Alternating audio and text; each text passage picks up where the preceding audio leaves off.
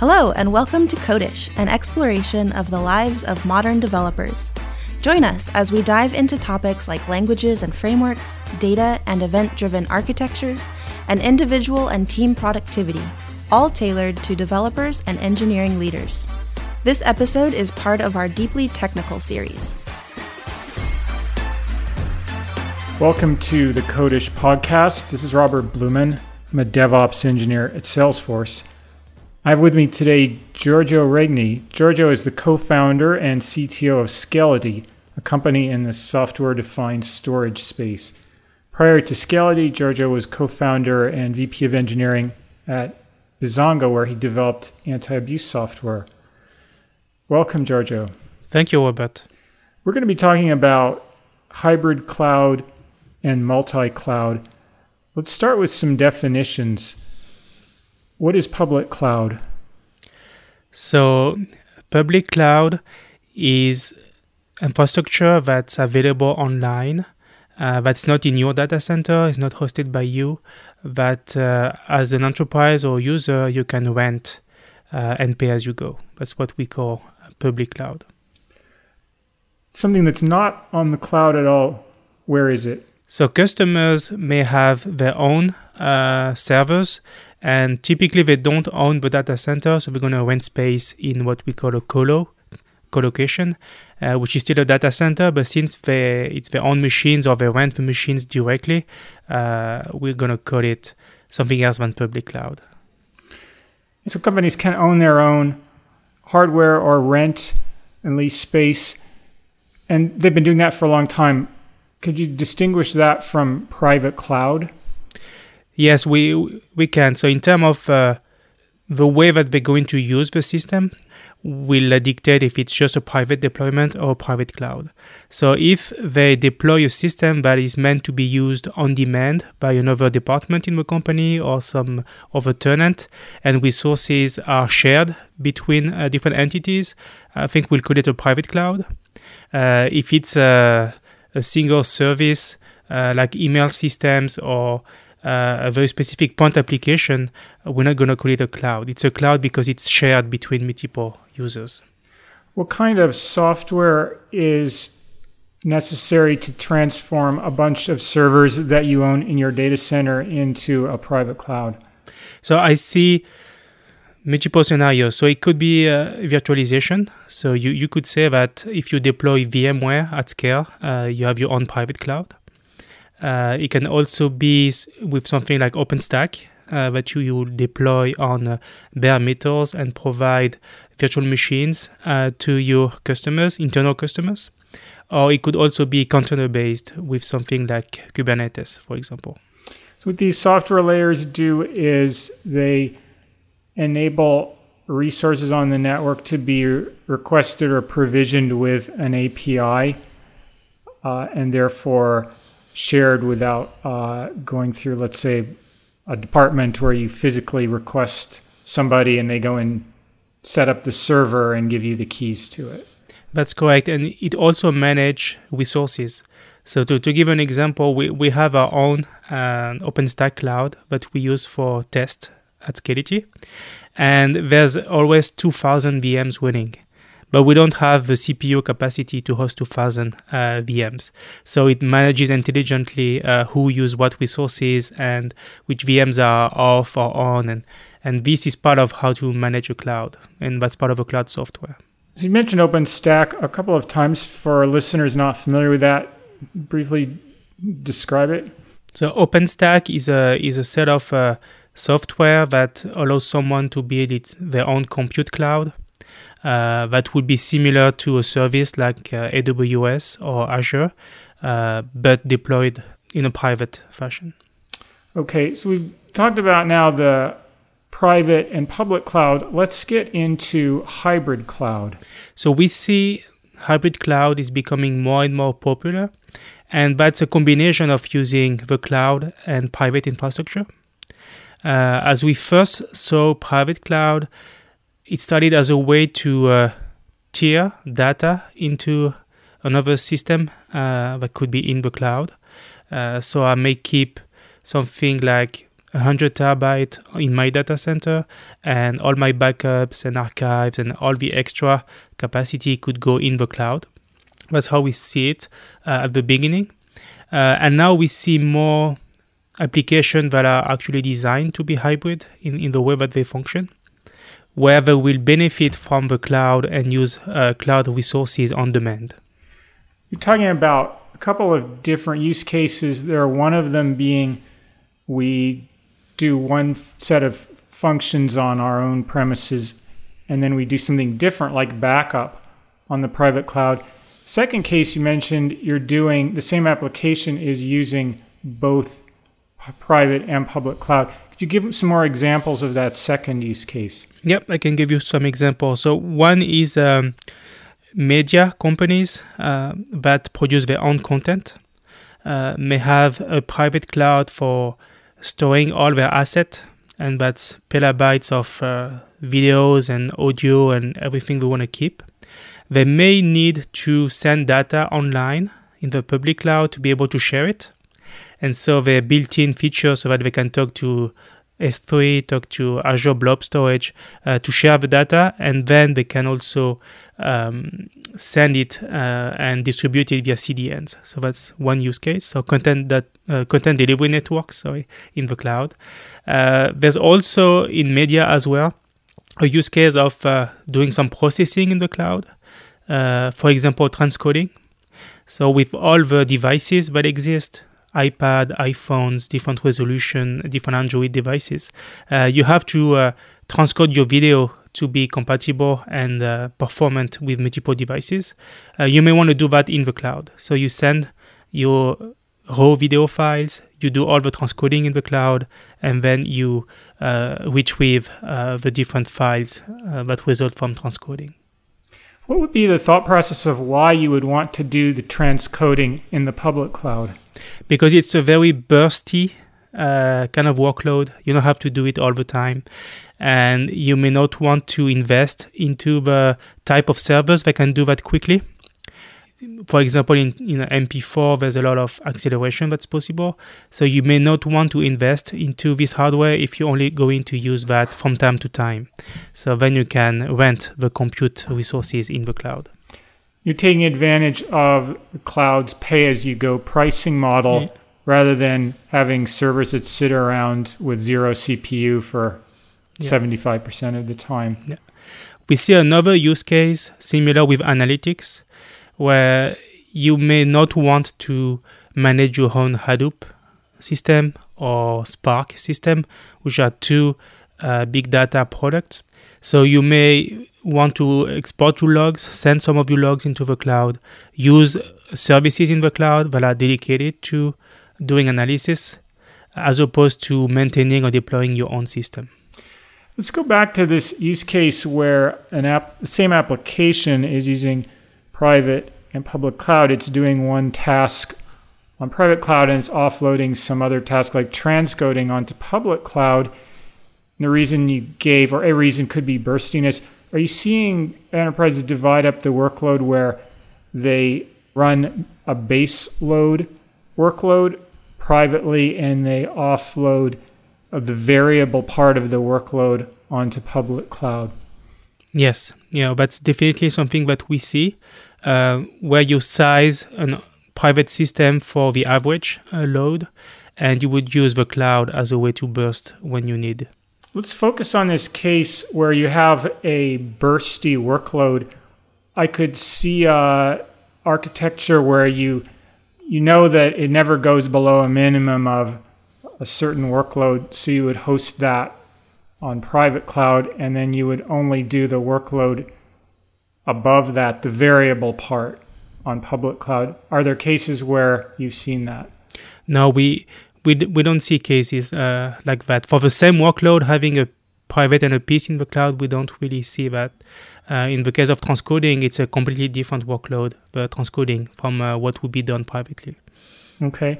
Why wouldn't they just set up their own Hadoop cluster? Do they uh, is it due to the variable workload or the skill set, or what? What's the thinking going on? There's a big skill set gap into being able to uh, properly run a Hadoop cluster and make sure the data is safe and make sure you get the performance that uh, you you need. Where if you start it in the cloud, you go, you're going to benefit from the expertise of uh, the cloud provider. And it's going to be a much more transparent process, and you don't have to worry about hardware or worry about scale. It will auto scale for you. So that's a big, that's a big point. Um, and also the type of hardware you will need is, is different than a typical server. So you may not want to have to manage multiple different type of servers and and and all the uniqueness of how to manage uh, a Hadoop cluster versus what you're used to managing. A lot of businesses need to ensure they continue to operate even if they lose a data center. Is using the public cloud as your backup data center a popular use case? Yes, I think it's becoming a popular use case. It also means that the application can run in the cloud. Otherwise, it's limited in its application. So we call it a DR when it's possible to resume service from the cloud. Because if it's just to store the backups, but it's not the same thing. You're only storing backups in the cloud. If you want to restore service, you need to retrieve your backups.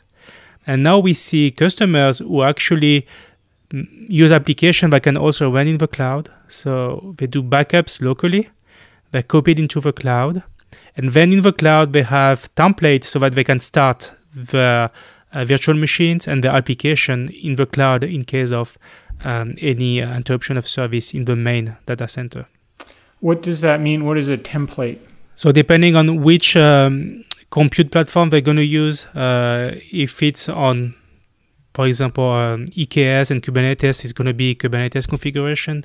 Uh, if it's on virtual machine, it could be Terraform templates. But they have a way to quickly start their application in the cloud. I've got okay. So you may uh, need hundred servers to run your application and six different databases and three message queues. You don't have to provision them until you realize that you need to fail over. So then you'd run your Terraform script and it would come up. Is that what you're describing? Yes, absolutely. So you don't pay for any compute resource uh, until you need them in the cloud.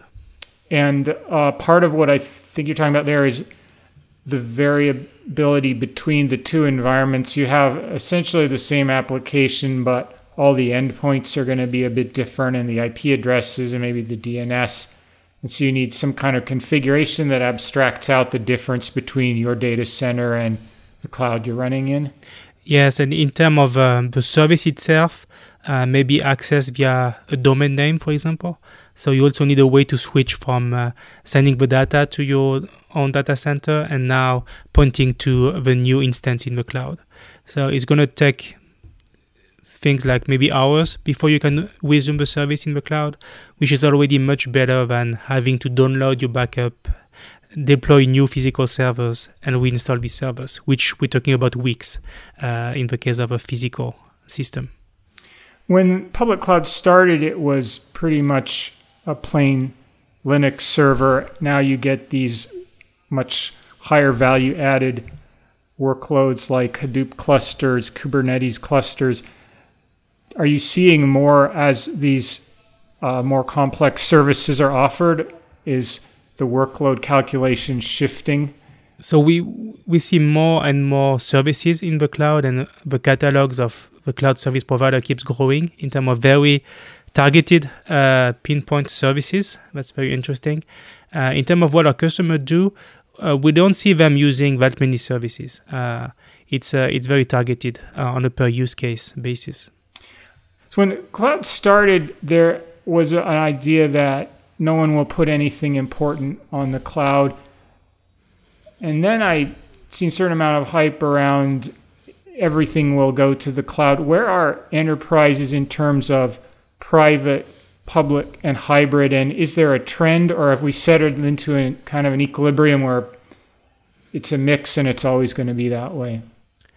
So what we see is very. Uh, it depends on the enterprise. There's a kind of uh, each enterprise has their own philosophy on, on that one and we don't try to change their mind we, we, we just so we do a storage platform for on-prem so we're looking at people who are going to store on-prem we see more and more people that are looking to do private uh, storage for their sensitive data. And not to say that that doesn't exist. Uh, customers who want to store private data or important data in the cloud, but we see more and more people wanting to take the data and put it back on prem. For security reasons is one, but also for cost reasons. So walk us through what does a situation look like where it's cheaper on prem? So typically, if you need to access your data often, it's going to be cheaper on prem because the cloud charges you for capacity but also for access. And the access charges can really add up quickly. So if you plan to really use your data, it makes more sense to uh, store it on prem. Okay, so so far we've gone through private cloud, public cloud, hybrid cloud. I'd like to introduce another buzzword here multi cloud. How is that different than what we've been talking about so far? So, the way that we define multi cloud is when you're using more than one cloud, of course, but we see that in the context of multiple application. So, we don't really see one application using multiple clouds we see an enterprise that has multiple applications making use of both private resources and cloud resources. And since each application wants to use the best the best services wherever it is, you end up using more than one cloud. What you're describing, I would call it a best of breed strategy where you're saying Amazon has a great Hadoop cluster as a service, Google has a great Kubernetes. We'll use the best of breed provider and I think you also said that what you're not seeing is let's hedge our bets by putting some data in Amazon's S3 and some data in Google's blob storage so that we can have these two cloud providers compete and we're not locked in. You're saying you're not that's not really a driver. That's not really a driver. Uh, it is sometime, but it's not a primary driver. I would say that uh, it's more multi-cloud is being driven by different application, making the best of breed choice into uh, what cloud to use. Would be fair to say that the competition in the uh, between providers is moving toward competition for who can provide the best managed services? Uh, I agree. A lot of the competition now between cloud provider is uh, the quality and the different apps that they can run for you in the cloud companies that are in some kind of a SaaS business or provide uh, an API and store data, does the customer care where which cloud the data is on? So a lot of time the customer care about the geography of where the data is stored. So which country uh, is it stored in? Uh, more than uh, which provider is actually giving you the, the storage capacity. Uh, in Europe, we see a lot of uh, country like Germany would like all the data to stay in Germany, for example. The demand is to know where the data is in terms of uh, location. Are you seeing a lot of use of Terraform to manage these multiple backends? So we see that in terms of uh, compute clusters, uh, using Terraform to deploy the same uh, service across different clouds. Uh, we see that a lot. We also see Kubernetes being uh, used as well and deploying what we call Helm chart directly. And we see that the market is going for uh, something like Kubernetes to automate deployment in the future. Okay, so how are enterprises using Kubernetes in either hybrid or multi-cloud? So at, at this stage for us, uh, we have a product called Zenko that runs on top of Kubernetes. Uh, when we deploy it in production, we actually give our own Kubernetes distribution uh, that's for support and quality reasons. But when the customer wants to POC and to do a dev test and test our product, they will use one of the cloud hosted Kubernetes. Uh, so EKS on in Amazon, uh, where they're going to not start their own cluster, but use one of the ones in the cloud, even GKE, uh, to do their own test. So if I understand, there you have the ability to do testing on public cloud, but you'll operate your own cluster for production. Yes. And is this taking advantage of the more um, variable load on the test environment that you don't have to maintain a full test network and have it be idle? Yeah, so you don't have to maintain your own test network. You, you don't have to um, deploy any new servers. Uh, and if you want to wrap up the test, it's just an API call and you can start another test after that. So that makes it very easy uh, to do testing. So you have this networked environment that crosses organizational boundaries. Within the corporate network, you may have LDAP as your identity provider. How is identity managed in hybrid or multi cloud? So that's a very critical question. We've been uh, asked how to make sure that the same identity are being used, whether you're on prem or in the cloud, a lot of times. Uh, one solution that uh, seems to be uh, used a lot is to uh, everything, uh, whether it's public cloud or private cloud, goes to a central authentication system. So typically in the case of Microsoft Active Directory, uh, you would configure your cloud identity to check in with your local Active Directories, and you would configure a software like Scality Ring for storage or Scality Zenko for multi-cloud to also use the same uh, Active Directory servers. By doing that, now you have the same identity across different uh, local and distant public services. So we did a show uh, about the idea of a event-based architecture for data integration with something like a Kafka at the centerpiece. In architecture like that, and you have applications, some of which are in your private cloud, some of which are in one or more of multi clouds. Where does uh, central service, when I guess you could say the same thing about logging services, where do these central aggregating services sit? So I can talk about our use case. I cannot really comment in general, but in our case for storage, uh, the customer always decides which is its main core data center. It could be in the cloud or it could be on-prem, but there's a core site. And then the other sites are considered more edge locations. So in the case of um, private deployment of multiple petabytes of data, uh, let's call it the core storage, then that storage will do the main logging. We'll have uh, the Active Directory for authentication. We also have a Kafka queues for events, and they're going to be closer to the core site. You're trying to minimize latency or the cost of moving data around. You put the storage close to where most of the traffic is. Yes, and a lot of these services like Kafka and or others, they're not meant to be uh, geo-distributed across uh, large latencies. Uh, so it's better to have a main site and everybody subscribes to the main site. Great. Well, Giorgio, it's been a pleasure speaking to you. Thank you very much for appearing on Codish. Thank you, Robert. It was a pleasure to talk with you. Thanks for joining us for this episode of the Codish podcast. Codish is produced by Heroku, the easiest way to deploy, manage, and scale your applications in the cloud.